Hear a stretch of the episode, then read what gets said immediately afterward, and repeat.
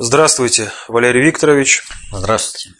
Здравствуйте, уважаемые телезрители, аудиослушатели и товарищи в студии. Сегодня 18 декабря 2017 года. Тема, связанная с Олимпиадой, до сих пор остается актуальной. На прошлой неделе состоялось заседание Олимпийского комитета по этому вопросу. И э, многие посетители нашего сайта пишут нам и на почту, и оставляют свои комментарии. И вот в частности Юрий Чудинов и Сергей э, пишут следующее. Э, в частности Юрий. Мне нравятся международные выпуски Пякина, но как дело касается России, идет подмена. Лажает практически всех. Чиновников, команду Путина, всех политиков, всех политологов. Э, сейчас добрался до спортсменов, называя их ублюдками и предателями Родины. А прошлый выпуск, имеется в виду от 10 декабря, чиновники и спортсмены, поехавшие в Корею, ублюдки. Вся международная движуха, связанная с Олимпиадой, а Трамп молодец. Послушаешь, уши вянут. В России нет никого, кроме Путина.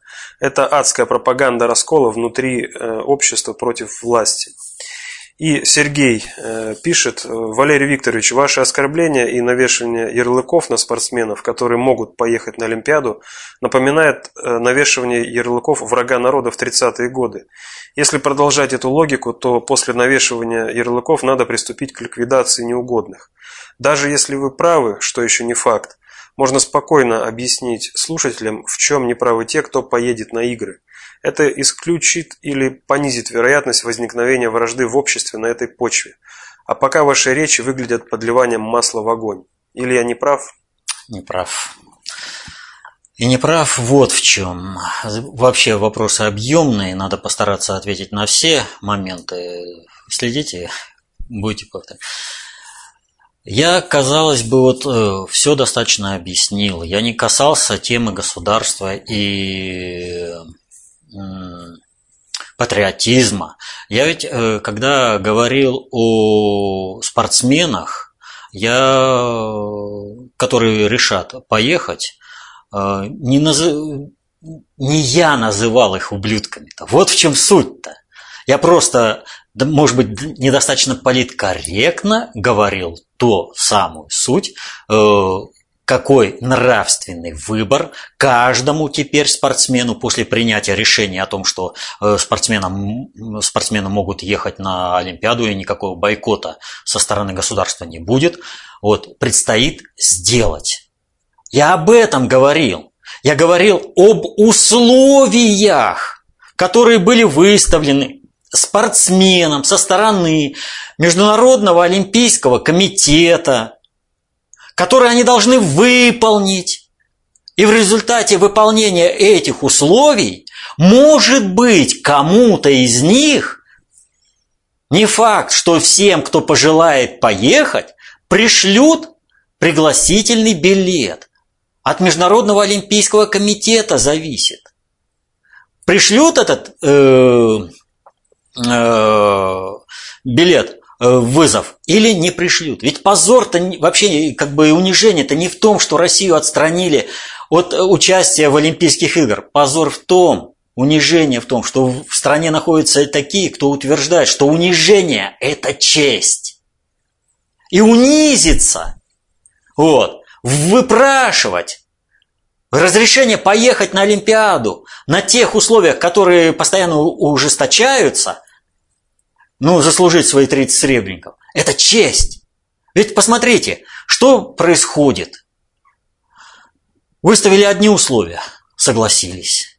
Теперь эти условия, казалось бы, вот как сейчас рассуждают, ну, ну мы же согласились уже на унизительные-то условия, а мог еще хуже, казалось уже некуда, а теперь мог э, вообще запретил использовать национальную символику и все прочее. Еще хуже условия сделал, опять соглашаются. Как же так? Мы не согласимся, мы не поедем. Нравственный выбор предстоит сделать самим спортсменам. Самим спортсменам. Кто он? Человек или же ублюдок? Речь-то идет об этом. Каждый выбирает сам. Понимаете? Каждый выбирает сам. Женщину, религию, дорогу. Дьяволу служить или пророку. Каждый выбирает сам. И здесь вот, и чего возмущаться-то? Я что ли выставил вот такие условия, при которых нормальный человек, у которого есть хоть какое-то, ну хоть какое-то чувство собственного достоинства, он скажет, я на такие условия не согласен. Здесь об этом идет речь. О чиновниках. И да, и вот еще интересный момент. Э, ведь есть выбор. Поехать командой под государственным флагом и представлять государство, либо же поехать в качестве ублюдка, который предлагает МОК. Есть выбор. Но почему все сразу кинулись-то? Э, ну, имеется в виду, не все кинулись, потому что есть нормальные спортсмены, которые сразу сказали, для меня неприемлемо унижение моего человеческого достоинства. Я не согласен на таких условиях ехать. Есть такие спортсмены. Но информационное поле-то какое создается? Истеричное. Надо ехать, надо ехать. Как там э, э, Э, то ли 60 минут, то ли время покажет, не помню, там олимпийский чемпион выступал. И пусть они там думают, что они унижают нас, но в душе-то мы будем знать, что мы, у нас такая гордость, что у нас чувство собственного достоинства. Вы с такой философией выйдете хотя бы во двор. Я уже не говорю там где-нибудь в каком-нибудь коллективе, а, или уж тем более э, где-нибудь в местах заключения свободы. Что будет с такой философией? Так и на международной арене то же самое. Понимаете? Это наша честь, э, что мы гордо встанем в ту позу, в которую укажет хозяин, и с чувством собственного достоинства оближем все э, места, которые нам подставит хозяин. Это что за... Э, это я, что ли, говорил? Я просто пере... делаю вот из этого, из того, что такой этот э, информационный фонд создается. Неважно, там внутри где-то что-то. Правда, неважно. Может быть, вам не важно. А вот вы вообще думаете о своих товарищах-спортсменах? Ведь смотрите, какая ситуация. Многих лишают пожизненно дисквалифицируют. Многих э, не допускают, там прочие списки составляют. Вы о них-то думаете? Или вам не важно? Лишь бы, может быть, меня пронесет, и меня хозяин выберет и приведет. Это, как, это что, нормальная э, с позиции человеческого достоинства? Нет. Что же касается патриотизма, вот, э, то э, я снова прочитаю то, что выразила USA Today. Оно, ну, круче не скажешь в этом отношении. Вот. Они, они сделали это потрясающе, но члены Олимпийского комитета сделали это. Россия наконец-то получила наказание, которого она заслуживает. Без униформы, без флага, без гимна. Снова и снова. Для каждого русского, кто сможет доказать, что он чистый, завоюет золотую медаль, серебро или бронзу. Для каждого спортсмена. Это они пишут. На что подписываются-то? Вот. Э, как это будет выглядеть? Как это унизительно для России! Для каждого, кто заработает золотую или какую-то там другую медаль. А если не заработает? А если сформирует команду такую, что она вообще не сможет ничего выиграть? Ну, понятно, себя не жалко, там сами определились и ладно. Э, и ведь я-то апеллировал не к тому, что они там за Россию, а ведь можем и об этом поговорить за Россию. Чего они понимают, а чего не понимают, я сейчас еще прочитаю. Вот, э, есть такой Ковальчук, форвард, СКА. Значит, э, прямо вот, э, что называется, из песни слов не выкинешь. Я э, прям зачитаю конкретно. Есть чувство досады, что политика превзошла спорт. Ведь всегда говорили, что спорт вне политики, хоккейный турнир на Олимпиаде – это центральное событие игр, и мы должны быть не скажу, что есть какая-то обида в связи с решением, скорее недопонимание. Ведь мы всего лишь спортсмены. Политика превзошла спорт. Ведь мы всего лишь спортсмены, которые каждый день тренируются, делают свое дело и мечтают о том, чтобы представить свою страну. Да, У нас забрали флаг и гимн, но не забрали честь и совесть. Мы знаем, что россияне, что мы будем представлять лучшую страну в мире. Думаю, что наши болельщики еще больше будут нас поддерживать. И мы попытаемся сделать все для того, чтобы оправдать надежды людей. То есть он реально понимает то, о чем говорят все западные э, спортивные функционеры, что спорт – это часть политики. Он это понимает, но он лицемерно пытается сказать, а мы будем считать, что это чистый спорт. Чистый спорт, но не важно, что там считают. И что самое главное, он сказал, у нас ведь не отняли честь, э, и, что там, и совесть.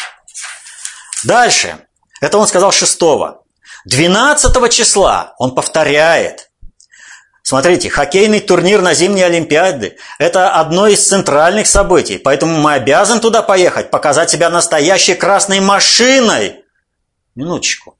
Ты как собираешься показывать себя красной машиной, если красная машина – это инструмент государства? Это вышли с государственным флагом, государственная команда. Ты ничего не путаешь? Честь Родины тогда была – Потому была и красная машина. Какая может быть красная машина, если ты соглашаешься с тем, что ты будешь выступать под белым флагом? Что касается флага и гимна, это полный абсурд и несправедливость. Но мы все это понимаем. Но у нас есть гордость, патриотизм, честь. Все это в наших сердцах. Представляете? В сердцах. Мы не будем это никому показывать. Вот. А сердца у нас никто не заберет. Дай Бог, что по окончании Олимпиады мы пройдем под нашим флагом с высоко поднятой головой. Ребятки, если вам запретили с, с государственным флагом идти на открытие Олимпиады, то флаг, который вам кинут с барского плеча, будет не государственным флагом, а тряпкой. Это будет унижение государственного флага. Вот он правильно отметил. Честь и совесть невозможно забрать. Честь и совесть отдает человек сам. И у каждого сейчас спортсмена есть выбор. Сохранить ему честь и совесть или согласиться на унизительные процедуры без гарантии того, что даже поедешь на Олимпиады, без гарантии того, что ты там что-то выиграешь, без гарантии того, что у тебя потом не отберут э, эту награду, как это уже произошло с Сочинской Олимпиадой. Вы сами не хотите, чтобы государство обеспечило ваш э, статус в мире, как уважаемых людей. Вы отказываетесь поддержать государство, и потому у ваших же товарищей отнимают золотые медали. Бронзовые там медали, серебряные. Это что? Поступок достойный или поступок ублюдка? Но ведь э, как бы все это, давайте посмотрим, в каких условиях Ковальчук это сказал. Вот 12 числа вот он рассуждает о том, что у них там где-то там честь и совесть запрятаны, да? И он говорит, надо ехать. 12 декабря МОК пожизненно отстранил за допинг 6 российских хоккеисток. Где у тебя возмущение этим? Кому-нибудь из них что-то предъявлено? Никому и ничего. Просто так. Но меня, может быть, пропустят. Это что? Честь и достоинство спортсмена? Это то, на чем нужно воспитывать подрастающее поколение? Или все-таки это позиция ублюдка, который за счет других своих товарищей но ты не хочешь, чтобы тебя, э, ты был защищен. Ты хозяину там готов облизать все, что угодно. Ты своих товарищей подставляешь. Ты понимаешь, что ты их топишь своей позицией. Повторяю, выбор у каждого, в том числе и у Ковальчука, стоит. Ехать государственной командой сразу, под флагом. Есть такая возможность по одной простой причине. МОК принял неправомерное решение. Но его можно перебить только если будет э, государственная позиция спортсменов. Не кинуться лизать задницу и э, спешить на Олимпиаду на четырех костях, ползти. Но это разве вот еще шесть спортсменов? А дальше, 13 э, так, э, где тут? Вот 14 декабря в список ВАДА попали 300 российских спортсменов. Еще 300! Где возмущение? Что вы неправильно делаете? Нет. Везде только обсуждение. Как еще надо унизиться, чтобы тебя все-таки допустили? А посмотрим, э, как относятся те же самые спортсмены на Западе. 13 декабря сборная Канады по биатлону объявила о том, что она бойкотирует этап Кубка мира в Тюмени. Это позиция. Как к ней не относись. И когда наши, типа спортсмены, типа авторитеты, говорят, это пусть они думают, что там политика, а мы чистые. Другие проводят свою политику и решают, что, как и почему. Когда ты ломаешься, тебя будут ломать. И на международной арене тоже самое. Вот знаете, сейчас рушатся многие авторитеты. Сейчас идет очищение. Этот этап болезненный, его надо пройти. Просто надо пройти. Потому что как мы будем воспитывать наше поколение, подрастающее поколение? На каких спортивных э, и жизненных принципах? На тех принципах, которые выражает, вот скажем, Ковальчук, как бы нас не унижали, но мы пойдем, мы поползем, пусть там еще больше унижают, у нас там что-то... А если мы Э, хозяину отслужим, может быть, нам тряпку дадут, которая будет нашим флагом. И мы гордо пойдем, потому что хозяин дал. Или же будет красная машина, которую уважали во всем мире. И ориентир для всех мальчишек будет. Вот в этом отношении, вот, про патриотизм, мне было очень неприятно услышать из уст Иоланды Чен просто пренебрежительное, оскорбительное для всего населения России ее заявление о том, что патриотом является тот, кто знает гимн. А если ты гимн не знаешь, она там «Давай я там с третьего куплета!» А какой ты патриот, если ты не знаешь гимн? Иолан Дичен следовало бы знать, что гимн в разное время был разным. До Октябрьской революции «Боже, царя храни», и многие его не знали, но сражались за Россию. После революции был интернационал, и его не принимали. Очень многие офицеры, перешедшие на службу к большевикам, его интернационал не принимала белая эмиграция. Но когда началась война, Великая Отечественная, многие из белой эмиграции пошли служить не Гитлеру, а пошли в подполье, в другие сражаться, в другие воинские формирования союзников антигитлеровской коалиции, сражаться за Россию. Они не принимали интернационал, но они сражались за Россию. Гимн Советского Союза был принят в 1943 году. Солдатам в окопах некогда было учить гимн. Но они вошли 9 мая в Берлин, вернее, вошли 1 мая, и 9 мая завершили э, Великую Отечественную войну победой. Гимна многие не знали и не смогли выучить, но своими жизнями доказали свой, свой патриотизм. Чем хвастается Чен? Тем, что они в день по 10 раз слышат гимн и уже как натренированные просто механически заучили. А когда учить э, людям, занятым выживанием? Наши, и вот настоящими патриотами являются наши бойцы и командиры, которые выполнили свой долг, с честью выполнили свой долг в Сирии, защитив страну на дальних рубежах и малой кровью. Вот это выбор настоящего патриота. Не того, который за деньги готов лизать что угодно и ползти как угодно. Потому что, ах, меня, может быть, там я смогу что-то выиграть и какую-то медальку мне навесят. Собакам он породистым тоже вешает медальки. Так вы на этот уровень претендуете? Или вы претендуете все-таки на красную машину? Ну тогда извините, должна ехать на Олимпиаду государственная команда. Государство отошло от этого. Раз государство не пригласили, все. Как наш государь сказал, мы никому не препятствуем. Пожалуйста, делайте свой нравственный выбор и езжайте. Устраивают вас эти условия, на которых вам туда можно ехать. Но это ваша проблема. Не надо связывать это с государством. И вот чиновники, которые...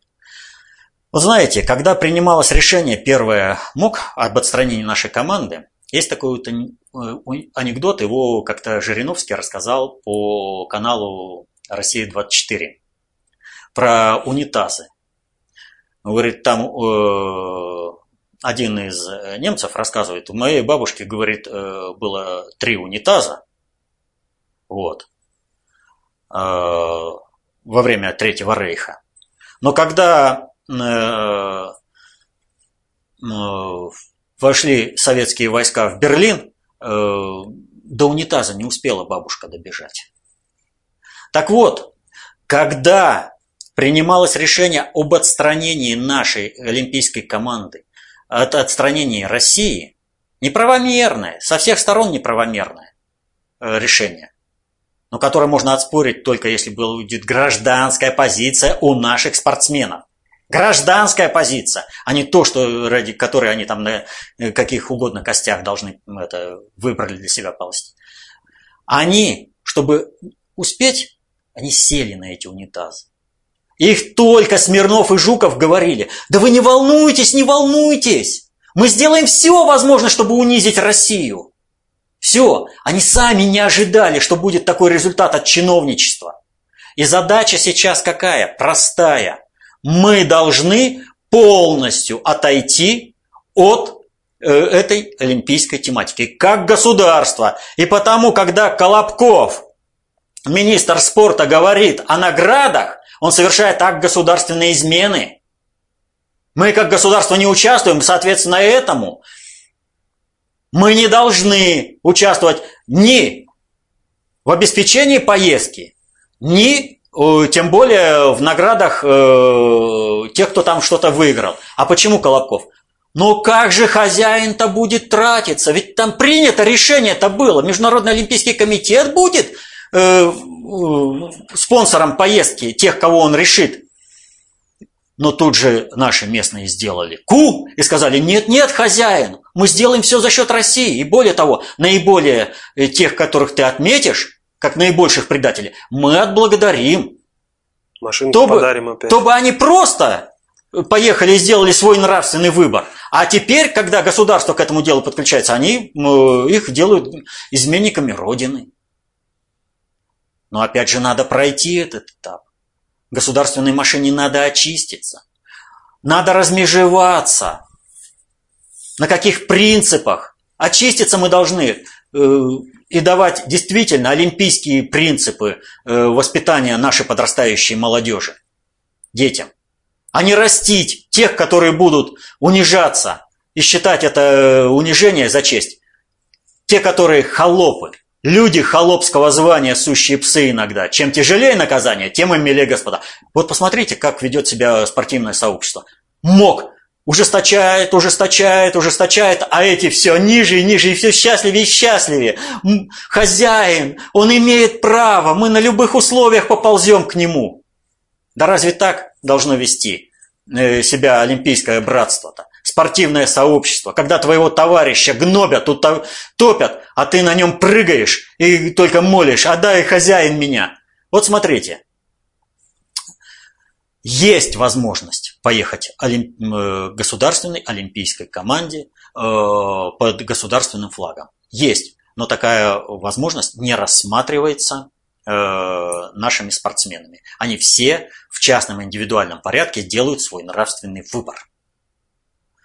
А вот э, позиция, которую сделала эта сборная команда по биатлону канадская, она решила бойкотировать. Но ведь этот финальный тур был разрешен не э, какой-то политической организации. Это была договоренность на более высоком уровне.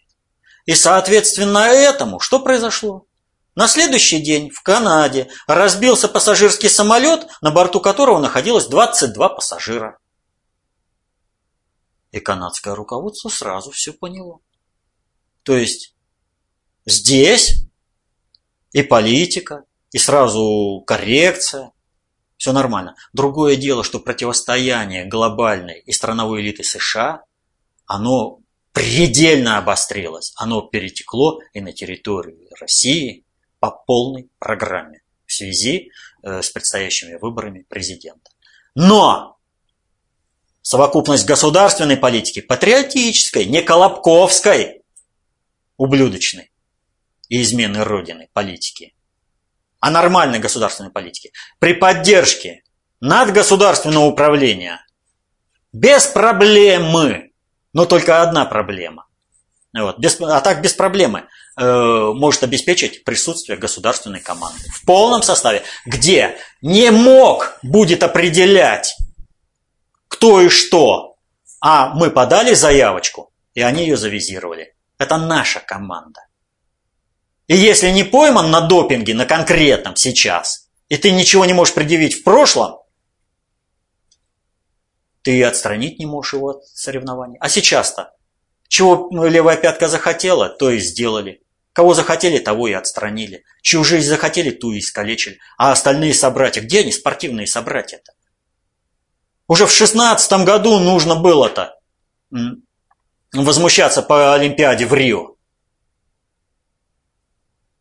Нет. И сейчас, казалось бы, ну твоих же хоккеистов, биатлонистов. Но нет, нет ведь такого организованного воя-то. Давайте защитим. Да у нас есть у нас государство или нет? На государство скажи, что нам надо сделать, чтобы мы смогли сплоченно э, защитить интересы государства и, соответственно, свои спортивные интересы? даже не ставят так вопрос. Мы государству ничем не обязаны. Но вы не обязаны ничем государству. Государство тоже ничем не обязано. А продажное чиновничество делает таким образом, чтобы личный позор, личный выбор каждого, кто поедет на Олимпиаду на этих условиях, упал на Россию. И только повторяю, вот сейчас вообще на Западе диссонанс, там когнитивно, там вообще не могут понять, что же из себя Россия представляет. Вот спортсменов унижаем как хотим, плюем в лицо, и они рады, что их унижают. Значит, с Россией можно делать, что хочешь? Нет. Посмотрите, что патриоты России, действительные патриоты России, не за такие деньги, которые олимпийцам светят, сделали в Сирии. Да попробуй на Россию напади. Но ведь это же тогда спортсмены, наша пятая колонна. Значит, мы их можем использовать для того, чтобы разжечь пожар гражданской войны? Вот и все. А как мы тогда гражданскую войну, если у нас армия, которая победоносно завершила, ну имеется в виду армия у России, которая победоносно завершила свою миссию э, в Сирии, и не знает Запад, куда деваться. Не знает. Но на примерах героев того же Александра Прохоренко, который вызвал на себя огонь, в Пальмире. Вот на чьих примерах надо воспитывать подрастающее поколение, а на не примерах Ковальчука, который говорит, мы на чем хочешь поползем, как, пусть нам нас как хочешь унижают, это они думают, что нас унижают, а мы будем знать, что где-то там у нас что-то есть. Торгует честью и совестью? Да без проблемы. Вам нужно, чтобы я считался патриотом? Я футболочку одену за Россию. Да а то, что это в результате с этой футболки унизит, будет унижена Россия, как государство, люди все будут унижены на этих Олимпийских играх, так извините. Так что повторю, надо спокойно воспринимать эти события. Вот. Эмоциональность выражения, так это для того, чтобы дошло, о чем мы говорим. А не потому, что здесь нужно как-то суетиться, прыгать и все прочее. Надо смотреть. И это процесс не, не, это, не быстрый. Э, ложные авторитеты должны рухнуть. И нам Олимпиада вот в этом отношении, когда нас отстранили, это подарок свыше. Социальная гигиена. Это, да, это свыше в режим, включен режим социальной гигиены, когда все ложные авторитеты покажут свое ну, вообще ничтожество. Так государство, очистившись, люди, очистившись от таких ложных авторитетов, вы представляете, какой у нас чистый будет спорт? Как наша красная машина сможет представлять интересы людей и как защищать интересы спортсменов? Но вот, тем не менее, вы говорите о выступлении спортсменов под национальными флагами и гимном. Однако, вот как пишут э, в комментариях нам, вы не учли, что спортсменам обязательно вручат э, в руки флаг русской освободительной армии, он же флаг Российской Федерации или России. Под этим флагом власовцы освобождали эту страну от русских. Или вы можете просчитывать только события в суперсистемах. Могу уверить, что этих непосланных от России заставят взять в руки знамя предателей Руа. Это так просто, так предсказуемо. Государь их в анус расцелует, а что ему остается? Он ведь велик и простит заблудшие души. Не менять же указом из-за этого э, флаг. Государь бы сменил, а флюгер ему без разницы. Подождем. Ой, ну, это только одна сторона дела. И, как бы вот сказать-то, э, не высоко сижу и недалеко гляжу. То есть э, человек рассуждает о флаге, не имея представления, что, собственно, геральдика представляет в жизни стран и народов. Как формируются государственные флаги и что они обозначают. Вот э, с одной точки зрения, э, я вот только что сейчас говорил о режиме социальной гигиены, было бы хорошо, что государственный флаг России, который сейчас существует, был дан вот этим людям, которые туда решили, и они гордо бы пронесли его на закрытие. То есть, ну, то есть фактически это э, низведение флага до уровня тряпки, это оскорбление государственного символа. Но с более высокого уровня, несмотря на то, что я не считаю этот флаг исторически российским флагом, как в принципе не считали его никто из представителей династии Романовых, последней династии царской, а флаг этот появился в правлении Алексея Михайловича Тишайшего, э, отца Петра Алексеевича императора Петра I. Э, именно при Алексее Михайловиче было засилье э, иностранных специалистов, так сказать, в управлении, а Петр I постепенно освобождался. И он открыл социальные лифты, Меньшиков тому пример. Вот. Э, Птенцы гнезда Петрова – это ведь не просто выражение, это как раз выражение работы социального лифта петровских времен. Вот э, Петр I э, э, в Полтавской битве под каким знаменем разбил э, Карла XII? Под красным. Красное знамя было у Дмитрия Донского на Куликовом поле. Красное знамя было у Кутузова на Бородинском поле. А, собственно, вот этот триколор, который мы знаем, он стал государственным флагом во время, э, после февральской революции. Пусть короткий, короткий промежуток времени, но он как бы государственным флагом был. И поэтому говорить о том, что это чисто э, власовский флаг, ну, в общем-то, это не совсем корректно. Но, тем не менее, историческим флагом России является красный. А откуда взялся вот этот триколор? А дело в том, что э, все эти триколоры стали появляться при глобализации. Я как-то об этом достаточно подробно говорил в нескольких передачах «Вопрос-ответ». Поэтому сейчас очень коротко. Когда э, евроатлантический блок глобального предиктора, через установление, через свершение муты в России, уничтожение династии Рюриковичей и установление династии Романовых, полных протеже глобальщиков, было достигнут контроль над Россией, то России и был вручен триколор в цветах белый, синий Красный. красный, э, соответствующей подчиненности и управляемости со стороны Евроатлантического блока. Э, когда э, речь идет о бело-желто-черном флаге, то речь идет о цветах, которые относятся тоже к глобальному предиктору, но уже евроазиатского блока. Вот, это тандемный принцип. То есть нас э, изо, э, гоняют от одной лжи к другой лжи. Вот. На исторический русский флаг красный. Всегда он был, он всегда будет.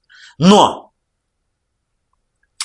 на данном этапе развития государства, когда мы отказались от своего суверенитета в 1991 году, и приняли подчиненную роль, помните козыревскую политику, скажите, какие интересы у нас будут.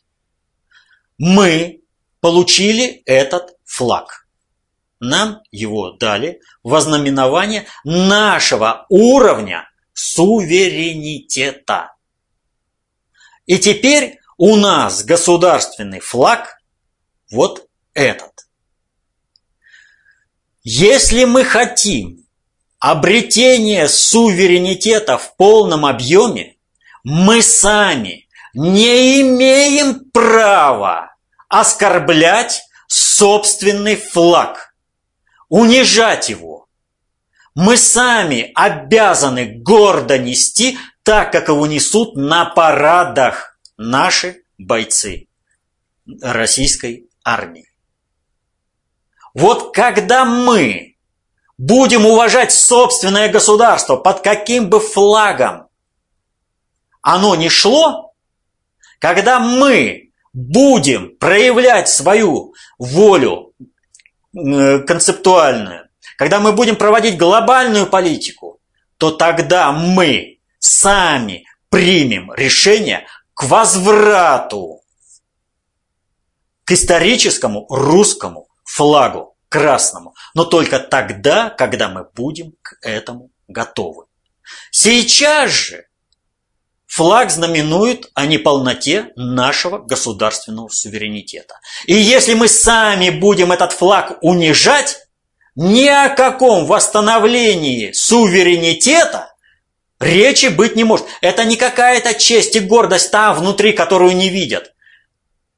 Понимаете? Никто в мире не будет уважать э, твой флаг, если ты сам его не уважаешь. То, что там знают э, единицы, занимающиеся глобальной политикой и проводящих э, э, осуществляющих управление на, с уровня концептуальной власти, оно недоступно толпе, оно недоступно обы, простому обывателю. И потому недопустимо унижать собственные символы. Да, я не считаю двуглавый орел символом России. Но сейчас это герб России. И, соответственно, этому недопустимо унижать этот герб России. Это потом мы можем изменить герб России. Но законодательно и без всяких потрясений. Но сможем мы это сделать тогда, когда добьемся своего суверенитета. А это мы сможем сделать, когда вот этот флаг, да, сейчас он бело-красно-синий, э, бело-синий-красный, вот, э, будут уважать во всем мире. Во всем мире он будет восприниматься как флаг победителя. И вот тогда действительно не важно, кем он дан, в каких условиях мы это переболели, э, пережили, переболели этим. А то, что сейчас планируется провокация, это как раз унижение государственного флага, опускание России в международном плане. Вот о чем идет речь. А они собираются гордо нести. Тебе сверху кто-то кинул тряпку. Да ты должен сказать, никто не имеет права, кроме российского руководства, определять, где и как будет этот флаг э, развиваться, на чем он будет стоять. Кто? Какой там Олимпийский комитет имеет право распоряжаться государственной символикой России? А вот когда ты исходишь из того, что, может быть, мне позволят, тогда ни о каком государственном суверенитете и речи быть не может. Тогда вам любая тряпка пойдет. Ну вот фактически ответили еще на один вопрос от Кирилла, который пишет следующее. Странная позиция у патриотов и у вас по поводу Олимпиады. Ехать с российским флагом на купленное американцами шоу уродов, выращенных в лаборатории под допингом, а нашим спортсменам допинг нельзя, и с купленными американскими судьями. Это нормально и не позорно для страны. А вот ехать на это же шоу без флага – это позорно. Так в чем же будет состоять позор, если нейтральные спортсмены отберут первые места и медали у американских киборгов? Может быть, стоило прекратить все эти игры с того момента, когда стала понятна вся гнилость ситуации с МОК и прочими органами и их продажность. А если ехать туда для налаживания связи с нормальными спортсменами всех стран мира, то зачем так принципиально ехать под российским флагом? Еще раз, туда едут государства под государственными флагами. Это их государственные э, команды. Соответственно этому, если Россия как государство отстранена от Олимпиады, то государственного флага там не должно быть. Если э, нейтральные спортсмены отберут у кого-то там медали, да бога ради. А вот если тебе голословно говорят о том, что ты там э, сидишь на допинге, что ты вообще прокаженный, что ты человек десятого там сорта, даже не это, то вообще о чем идет речь-то? Как вы поедете?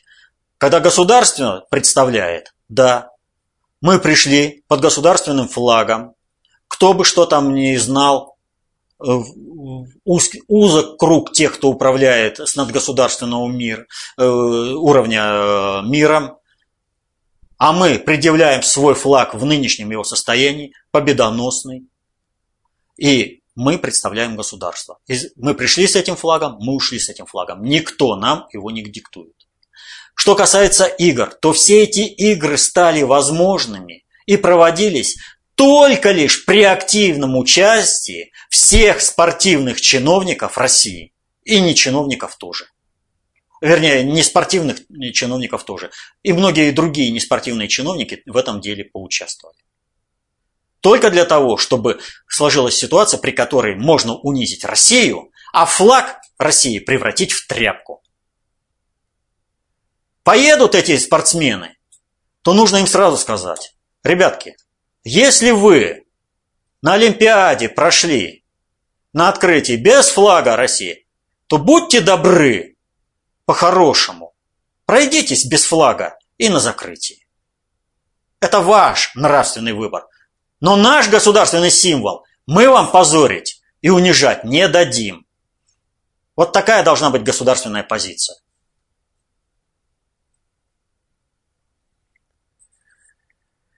Перейдем к следующему событию. На прошлой неделе э, прошла пресс-конференция очередная э, Путина с журналистами из наших э, регионов и из-за рубежа. И в связи с этим, так скажем, основной вопрос от посетителей сайта следующий. Анатолий пишет. Мне, как простому, простому гражданину, одному показалось, или всем, что так называемые журналисты что-то слышали о культуре поведения, об уважении к другим людям. Имеется в виду, как прошла эта конференция, а именно перебивание Путина при ответах и так далее. Наверное, зарубежные коллеги были, мягко говоря, в шоке от данного поведения, особенно китайцы. Также сложилось впечатление, э, не, столь, не сколько важно было услышать ответы государя для них, сколько задать свой вопрос. Может, руководителям данных чат взять за практику их воспитание этикету, нормам поведения, уважения, а то стыдно было смотреть даже. И Тимур тоже вот пишет, что качеством основных вопросов данная беседа с журналистами слабо отличается от своих ранних аналогов. И мое внимание привлекло другое – это поведение журналистов – оно было просто хамским. Они постоянно перебивали Путина, не давая ему до конца ответить на заданный ранее вопрос. Путин постоянно был вынужден осаживать представителей СМИ. А ведь журналисты отражают настроение элиты России. И судя по пресс-конференции, можно ли сделать вывод, что там царит паника и неразбериха? Не совсем так, но положение достаточно серьезное. Значит, что нужно отметить э, на пресс-конференции? Вот э, на прошлом вопросе-ответе мне задавали вопрос, а не кажется ли там нам, что вот Россия обладает каким-то там весом, это только в нашей голове и все прочее. Э, вот есть у нас супердержава мира, президент Вселенной, президент мира, это Петр Алексеевич Порошенко, Украина. Сколько там у него зарубежных корреспондентов присутствует на его пресс-конференциях? А здесь весь мир. Не успели, вот каждая пресс-конференция Путина, она бьет рекорды по посещаемости, э, по аккредитации. В этот раз 1640 человек аккредитовались. 1640 изданий было со всего мира. А это почему? а потому что э, миру очень и очень важно, что скажет государь России. От этого зависит очень многие направления э, в глобальной и внешней политике, и даже во внутренней политике тех государств, которые задают эти вопросы. Вопросы очень серьезные. Ну, что я могу сказать? Дмитрий Сергеевич Песков или Песков очень профессионально провел эту пресс-конференцию. Что я имею в виду? Вот эта пресс-конференция – это уникальнейший случай, когда корреспонденты местных изданий могут задать вопрос президенту.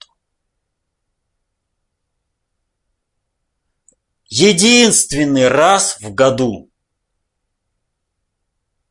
И Дмитрий Сергеевич Песков сделал так, чтобы голос глубинки не был услышан. Он давал голос преимущественно и исключительно только президентскому пулу. Тем журналистам, которые и так общаются с президентом и чьи вопросы будут предсказуемы. А ведь состояние... Путин проводит пресс-конференцию не просто так. Для него вопросы из глубинки являются принципиальными. Он снимает обратную связь состояния объекта. И этот объект настолько находится в критическом состоянии, что руководитель комбината чтобы поставить государственной значимости вопрос уничтожения рыбной промышленности в России, которое осуществляет правительство России под руководством Медведева, планомерно осуществляет уничтожение рыбной промышленности в России, Медведев и его правительство. Чтобы дойти президенту и сказать, он обходной маневр совершил. Он журналистом сделался. Написал пару статеек, получил э, корочки журналиста и пришел э, от издания. Другого пути не было. А вы представьте себе ситуацию. Но ему повезло, ему вопрос задали. А вы представьте себе ситуацию, как больно во всем, во всех регионах. И, соответственно, этому журналистам действительно было мало важно, что он отвечает другим. Своя боль больнее.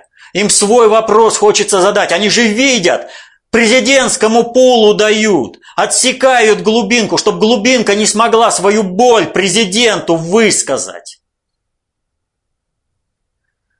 Дмитрий Сергеевич, он что, просто так, что ли, это сделал? А обратите внимание, какой фон был у президента, у государя? Всегда был голубой. А почему оранжевый сейчас? Пожар. А какие у нас там революции происходят? Оранжевые. А что запланировала страновая элита США в связи с выборами президента России?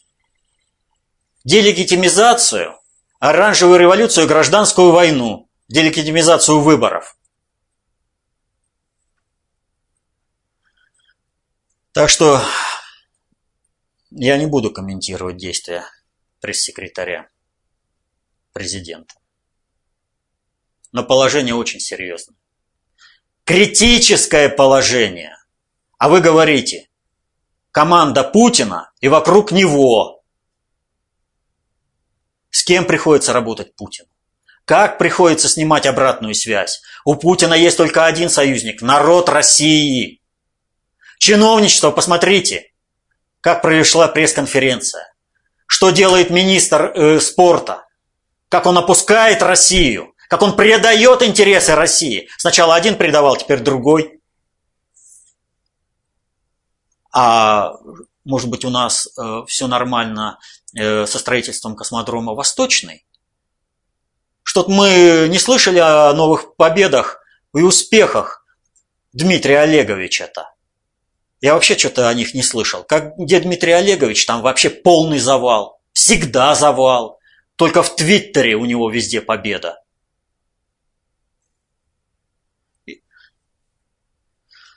И так можно перечислять практически по всему направлению. Положение очень серьезное. Очень и очень серьезно. Но товарищи, которые планируют гражданскую войну и оранжевую революцию, заблуждаются. Трамп позвонил Путину. Путин позвонил Трампу. А в результате рухнула крупнейшая провокация – которую запланировала страновая элита США против России. И глобальщики-то вписываются на стороне Путина. И по полной программе вписываются. И тому свидетельство визит Владимира Владимировича на базу Хмимим. Так что зря Дмитрий Сергеевич так провел пресс-конференцию. Зря. Ну вот, собственно, далее вопрос как раз вас просят прокомментировать смелый визит Путина в Сирию на авиабазу Хмеймим 11 декабря и в связи с этим его решение о выводе наших войск и также дальнейшее э, его визит в Египет и в Турцию. Вот э, здесь нужно обратить внимание на следующие моменты. Конечно, визиты сами по себе очень значимы. То есть блиц-турне с решением определенных задач и э, цель этих турне, в общем-то, знаменует э, изменение политики государства, в которой он есть, которое он посетил. Самое основное, вот многие обратили внимание, Путин прибыл на базу Хмеймим, лично поблагодарил э, бойцов и командиров, которые защитили Россию э, на дальних подступах, реально малой кровью, спасли страну от вторжения иррегулярной армии США кто бы чего не говорил. Но, может быть, я опять наговариваю, никаких документов, это как бы свидетельств по этому поводу нет. А вот я сказал о глобальном предикторе, о глобальной элиты, которая играет э, на стороне Путина. Потому что, почему на стороне Путина? А потому что выбора нет мировую цивилизацию можно спасти только поддержав Россию. Если поддерживать страновую элиту США, то это рубить суп, на котором сидит цивилизация. То есть все рухнут, все погибнут. И потому э, хотят они того или не хотят, но Путина поддерживают. И потому хотят они того или не хотят, но взаимодействие Путина и Трампа будет. И я не выступаю в поддержку Трампа, как вот меня там обвиняли в начале. Вы понимаете, какая ситуация? А, управлять можно только реально существующими объектами или процессами. И как гласит правило, достаточно общей теории управления, есть, если есть иллюзия э, процесса или объекта управления, то у управленца может появиться иллюзия управления этими процессами. Но результат такого иллюзорного подхода будет всегда объективен и может носить трагический характер последствия, иметь трагические последствия как для самого управленца, так и для подчиненных ему людей. Поэтому надо всегда представлять процесс управления и объект, с которым ты сталкиваешься, в его полноте. Чего бы тебе лично не хотелось.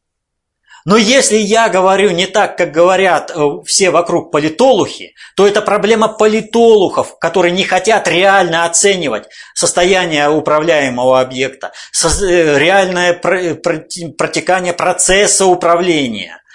Вот они как вписались за Клинтон и за страновую элиту США, так и продолжают за это дело работать. А нужно же смотреть, как реально изменяется. И если это у кого-то выглядит, как то, что я выступаю в поддержку Трампа, ну это ошибка.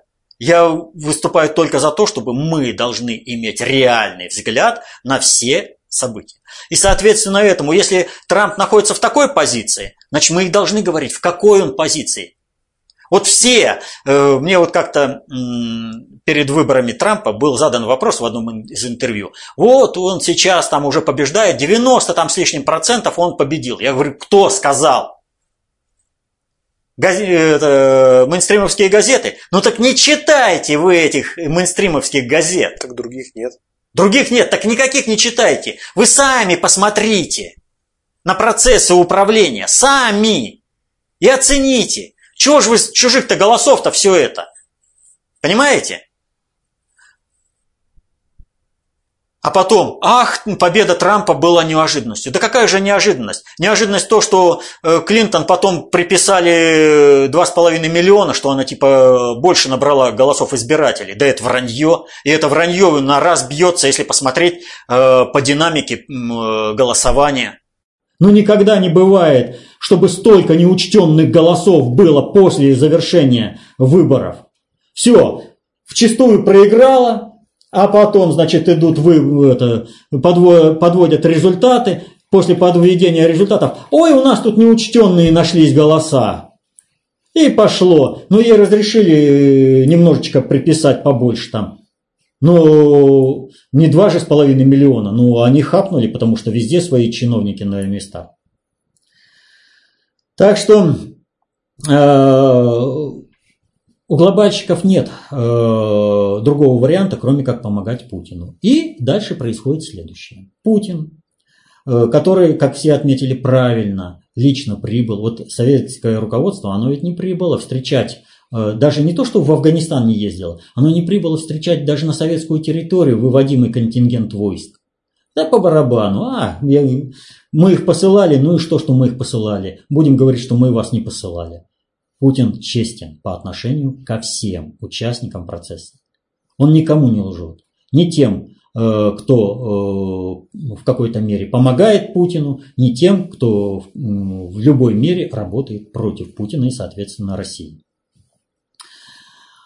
И когда Путин говорил свою речь, он сказал очень интересную фразу. А он сказал, что если террористы вновь поднимут голову, то мы нанесем по ним такие удары, которых они пока и не видели.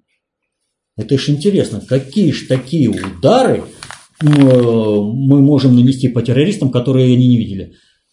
Какими только ракетами их не долбили, какими только бомбами их не долбили. Может быть, э, что-то еще? Э, ядерное оружие же не будем применять. Но Путин не говорит ни одного слова просто так. О ком Путин говорил, э, товарищи не совсем поняли. Хотя Путин опирался на предварительную информационную работу, чтобы все понимали, какие террористы поднимут голову. 14 ноября Russia Today на весь мир Министерство обороны России заявило о фактах взаимодействия ИГИЛ и коалиции США в Сирии. Это было 14 ноября. То есть если это взаимодействие, следовательно, мы разбили пока только полевые, то какие террористы могут поднять голову? Только те, которые еще не получали этих ударов по полной программе, по своим базам. А каким это базам? не поняли, так сказать, наши партнеры и решили немножко пошалить. И тогда слова нашего государя снова разъясняет Министерство обороны России. Ну, у нас есть такой дипломатический орган. Э, помните формулу 2 плюс 2 дипломатическое взаимодействие с другими странами.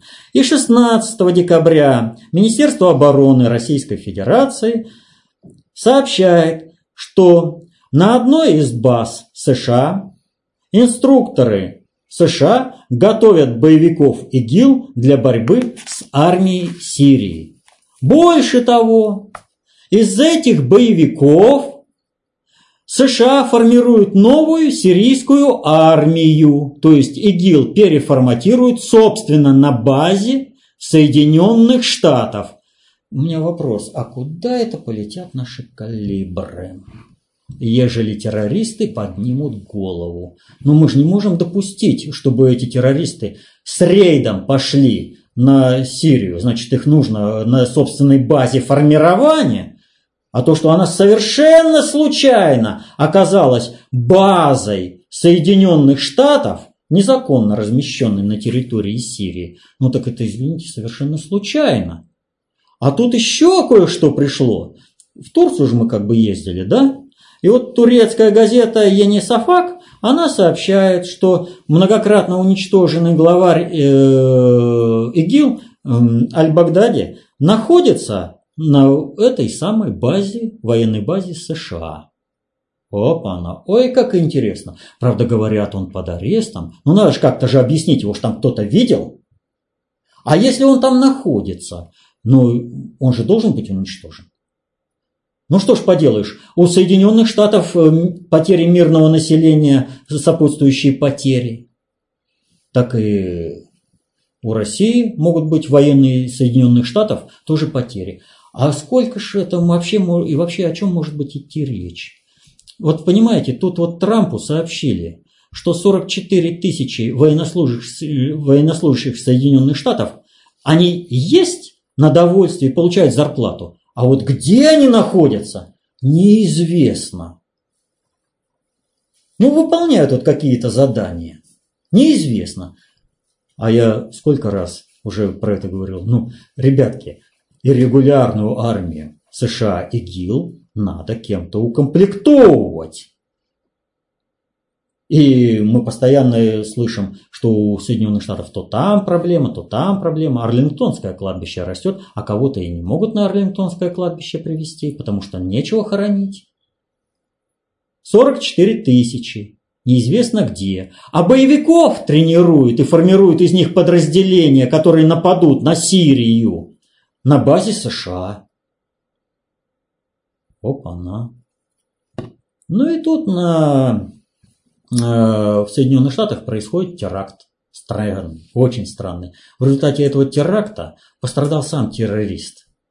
А люди так немножко. Но зато в результате этого теракта террорист смог все сказать, что он от ИГИЛ. И в соответствии с этим есть основа для взаимодействия Э, руководство и государства Соединенные Штаты с государством и руководством России против ИГИЛ. И обмен информацией привел к тому, что одну из ячеек ИГИЛ ликвидировали. Очень серьезно, между прочим. Всем, кто э, вот, что-то там пытается придумать по поводу э, группировки, которую разоблачили в Санкт-Петербурге, пусть подумают что это сделано до взрыва и с полном взаимодействии с руководством Соединенных Штатов. То есть страновую элиту США поставили, которая запланировала эти взрывы, в определенную позицию. То есть ничего у них не получится. Вот как, прежде чем участвовать в, вот в этой деятельности против России, в организации оранжевой революции, вот пусть подумают о словах Путина, что если где-то террористы поднимут голову, мы нанесем по ним удар. Соединенные Штаты это оценили. Как государство имеется в виду.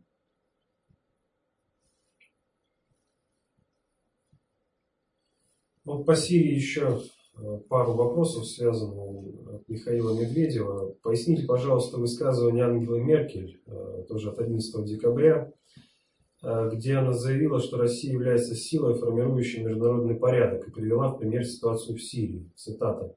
Мы видим Россию, которая хочет быть формирующей международный порядок силой и является ей. Если мы посмотрим на Сирию, конец цитаты.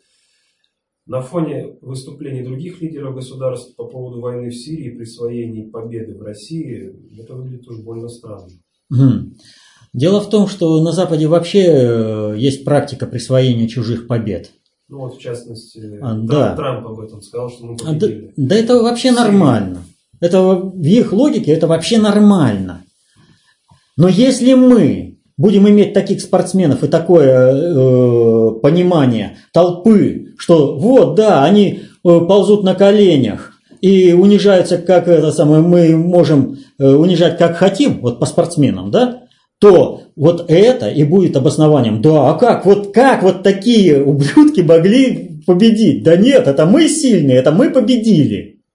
Вот. Вы посмотрите на спортсменов, посмотрите на Олимпиаду, все. И это затирается. Но вопрос заключается в следующем. Опять же, э, к вопросу, является ли Россия той силой, э, без которой могут решаться э, международные проблемы? Нет, не могут. Международные проблемы решаться без России. И то, что Ангела Меркель сказала, она ведь не сама по себе это сказала. ФРГ оккупирована со стороны государства США.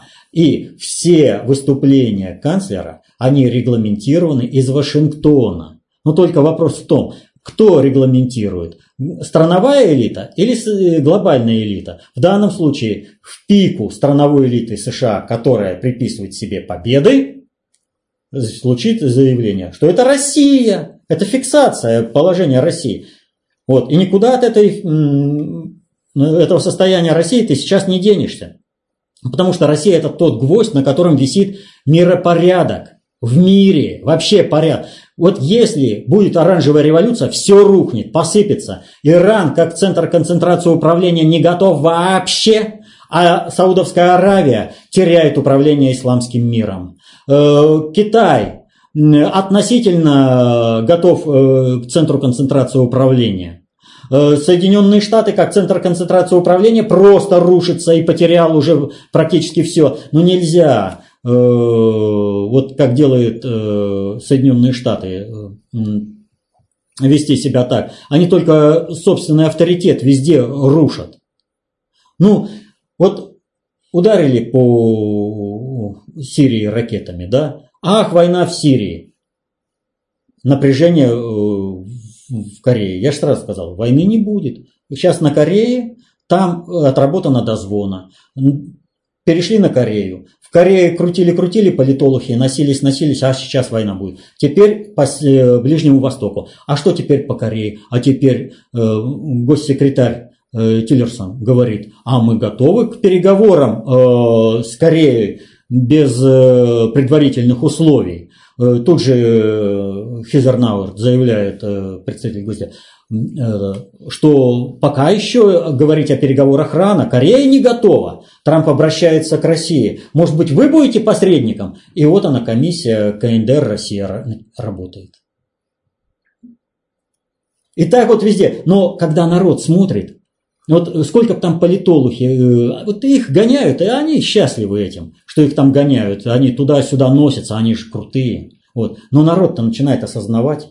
И э, главное, у управления стран есть понимание, что Соединенные Штаты как супердержава слилась.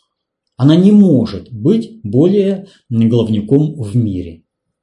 И надо, соответственно, этому налаживать отношения с тем, кто э, имеет потенциал управления миром. Это Россия.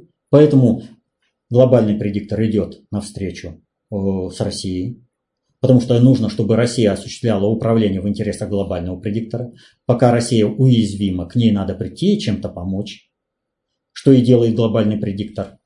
Вот. Но весь вопрос в том, как э, переиграть. Но это обычная политика. Не обманывая, можно переиграть глобального предиктора. Начнешь лгать и изворачиваться, все, ты проиграешь. Честно надо идти. Как работает Владимир Владимирович Путин. Вот он работает честно, потому его уважают и глобальщики, и оказывают ему помощь. И у него все получается. Вот. А вот Петр Алексеевич, возвращаясь, да, ну, выкопали они там Черное море. Да что-то кто-то не говорит, что Украина-то самая супердержава мира. Это та сила, без которой не решается ничего в мире.